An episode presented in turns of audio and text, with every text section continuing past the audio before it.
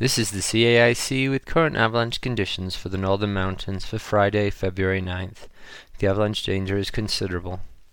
You are most likely to trigger an avalanche on north through east to southeast slopes near and above treeline. Winds have drifted stiff slabs of snow over weak layers buried last weekend. If you see a smooth pillow of snow or feel a dense slab, then opt for lower angled slopes.